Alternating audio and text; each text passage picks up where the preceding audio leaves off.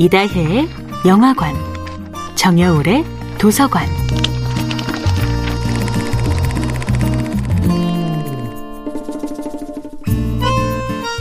안녕하세요. 여러분과 아름답고 풍요로운 책 이야기를 나누고 있는 작가 정여울입니다. 이번 주에 함께하는 작품은 조지프 캠벨의 신화와 인생입니다. 아무리 노력해도 꿈을 이룰 수 없다는 생각 때문에 괴로워 본 적이 있는지요.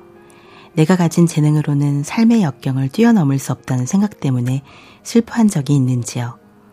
조지프 캠벨은 끊임없이 우리 자신의 가능성을 가로막는 우리 안의 또 다른 자아를 용이라고 불렀습니다. 서양의 옛 이야기에 등장하는 용은 뭐든지 일단 잡아 가둬서 자신의 통제권 안에 두려고 합니다.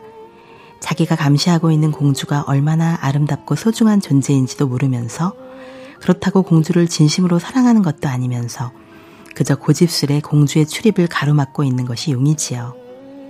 그것은 우리 안의 재능이, 우리 안의 꿈이 얼마나 소중한 것인지 알지 못한 채 평생 아직은 때가 아니야, 난 재능이 없어 라고 판단하며 꿈을 미루고 또 미루는 우리를 닮았습니다.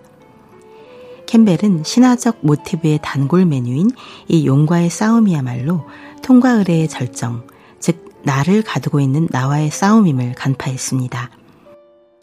세계의 영웅 신화로부터 깨달음의 메시지를 길어 올리는 신화학자 캠벨은 우리가 벗어날 수 없는 운명 앞에서 느끼는 슬픔이야말로 성장의 원동력임을 일깨워 줍니다. 사랑하는 이를 영원히 잃었을 때, 다시는 만날 수 없다는 공포에 사로잡힐 때, 꿈을 향한 길목이 완전히 가로막혔을 때, 우리는 가눌 수 없는 슬픔을 느낍니다. 하지만 우리는 그 슬픔의 힘으로 나를 나답게 만드는 보이지 않는 운명의 힘을 느끼고 그래도 삶은 계속된다는 아프지만 승고한 진실을 받아들입니다. 슬픔은 결코 무력하지 않습니다.